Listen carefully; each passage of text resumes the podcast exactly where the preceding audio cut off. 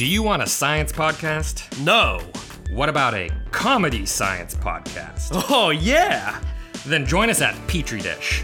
I'm Sean, a PhD and cancer researcher. And I'm Nathan, his trusty sidekick and common man / biological brother. Together we dive into the latest, hottest topics with irreverent gusto. Cannabinoids, climate change, human sexuality. Listen weekly, everywhere podcasts are available, to Petri Dish.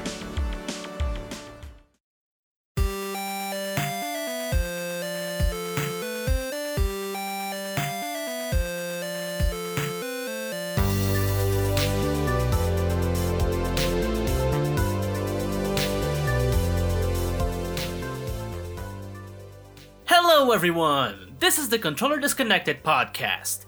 I am your host, Matthias Carnero.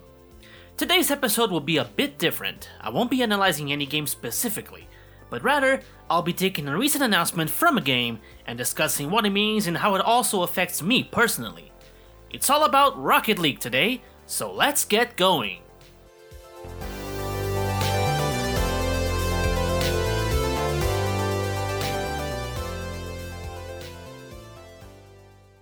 A quick rundown of what this game is about for those who may not know.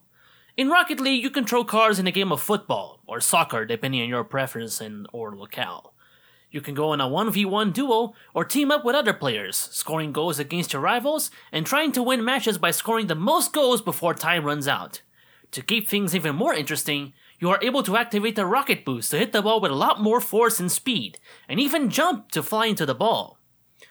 So the main reason I want to talk about Rocket League is the recent announcement that its developer, Psyonix, will be dropping support for the Mac and Linux versions of the game. To quote the post from the game's website, "As we continue to upgrade Rocket League with new technologies, it is no longer viable for us to maintain support for the macOS and Linux SteamOS platforms. As a result, the final patch for the macOS and Linux versions of the game will be in March. This update will disable online functionalities such as in-game purchases for players on macOS and Linux, but offline features including local matches and split-screen play will still be accessible," end quote. So the game will still be playable, but the main attraction, which is playing online with players all over the world, teaming up with your friends to take them on, and the other fun modes such as car basketball and car hockey matches, will be disabled. Though many people don't consider macOS as a gaming system, some people do indeed play games on their Apple desktop products. They aren't plentiful, but they do exist. I should know, because I am one of them. I used to play Rocket League on my 2013 MacBook Pro, back in the times when crossplay wasn't still available for the game. I first got Rocket League for free with my PlayStation Plus subscription back when it came out in July of 2015. But years later, I made friends with a guy in college who also played it, but on PC. Psyonix was taking this sweet time developing a crossplay feature, so I caved in and I bought the game on Steam after making sure it was compatible with my device. Hearing that Psyonix will be dropping support for this version of the game made me feel disappointed, but not very surprised. The Mac version runs quite badly. It has some stuttering problems, frame rate drops, and it can be very finicky about graphical quality. If one little setting is off, the whole game just gives up on working well.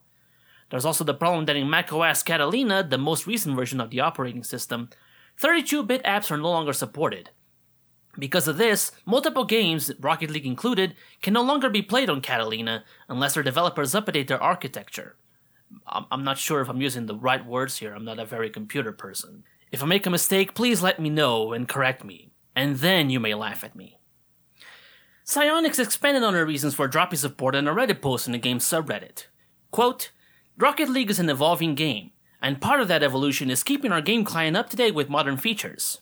As part of that evolution, we'll be updating our Windows version from 32-bit to 64-bit later this year, as well as updating to DirectX 11 from DirectX 9. There are multiple reasons for this change, but the primary one is that there are new types of content and features we'd like to develop, but cannot support in DirectX 9. This means when we fully release DX11 on Windows, we'll no longer support DX9 as it will be incompatible with future content.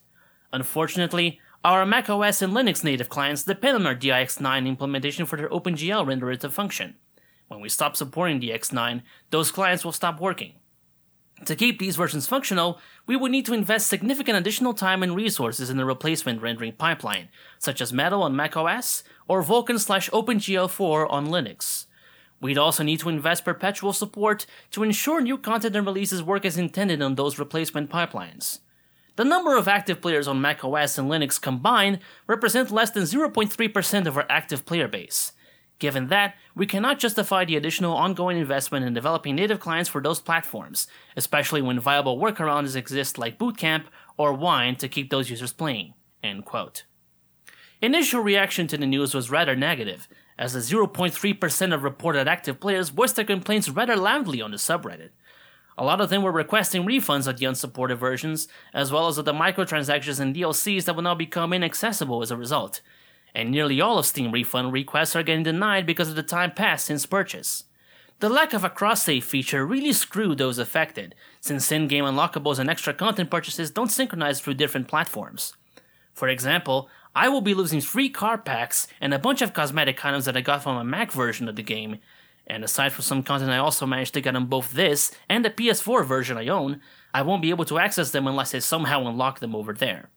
Some of them I earned through loot boxes which have been removed from the game, so I have no idea if I'll ever see that stuff again.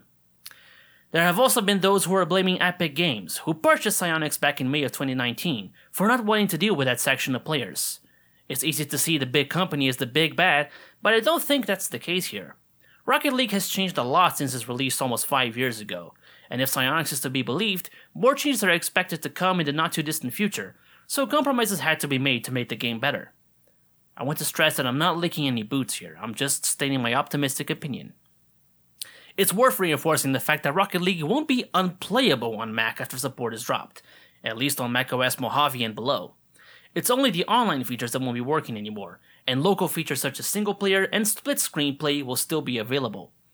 And for those who still want to keep playing online, there are the workarounds that Psyonix mentioned, like Bootcamp and Wine. Wine is an application that runs Windows programs through some kind of dark magic that I don't understand, but in my experience it's very hit or miss with regards to getting small stuff to work with it, let alone a full game. But that's only me. Hopefully if you need to use it, you'll have better luck. Bootcamp is a way that Apple lets you install Windows on a separate partition of the same computer you have macOS installed in, and you run it natively as if it were a conventional Windows machine. While this is a better alternative to Wine, it's a greater hassle to make it work, as you need an installer image, go through Windows setup, install the Bootcamp drivers, and then install all the things you need to run the game after that. In the end, these alternatives are only for those who simply will not let go of their Macs and still want to keep playing games on them. I think that most people will just try to go for refunds or not even bother with it. I'll continue playing on my PS4 whenever the need to play some car soccer comes up. Before wrapping up the segment, I know that I didn't really talk about the Linux version, but that's because A, I'm personally more affected by the removal of support of the Mac version, and B, Linux is actually a collective fever dream concocted by computer nerds worldwide who are obsessed with penguins. We'll take a quick break and then continue to talk a little bit more about Rocket League, since I started playing it again before producing this episode. Don't go anywhere! Welcome back! As I said right before the break, before making this episode I began to play Rocket League again, just so I could see what the game was currently like in 2020 and how many people were still playing it. I'm glad to see that it continues to be a popular game, and I've had no issues finding matches to play, especially since crossplay was finally fully implemented last year. More often than not, I'm playing with PC players because of that, and there aren't any issues to report on that side. Now, the quality of those matches is a bit debatable since I am far from a professional player, but I like to think that I'm decent enough to hang around the tougher guys. I can't do any crazy maneuvers like flip resets or whatever kids call those tricks, but I can hit the ball, and I can even score a few goals every now and then. I was also happy to see that the keys and loot boxes were dropped from the game, being replaced instead by the Rocket Pass, similar to how Fortnite and Apex Legends have battle passes to unlock extra cosmetics. The game still costs money to buy in the first place though, so I'm not all that happy about it, but I can't fault the developers for wanting a steady stream of income to support their game. There are also these blueprints for unlocking extra cosmetic stuff, but I'm not sure how they work since I haven't tried using them. The single-player modes are still there as well, with quick matches in the tournament available, but I have no desire to play them outside of getting the trophies. And I already have all of them, including the Platinum Trophy, so there really is no point for me doing so anymore. And I think that's all I have to say about Rocket League, really. It's not much. It's still a fun game today, and if you haven't yet, you should totally give it a try. Just don't buy it on Mac or Linux, or you won't be able to enjoy it to its full potential. And that does it for this episode of Controller Disconnected. Thank you very much for listening, and please give us a kind review on Apple Podcasts and Podchaser. You can find an easy link to both in the show notes, or you can go straight to ratethispodcast.com/condisconnected. You can also subscribe to the show wherever you may be listening, and we are available on all podcast platforms. Follow us on Twitter and Instagram at the handle @condisconnected. Once again, thank you for listening. I am Matthias Carnero, and I will talk to you soon.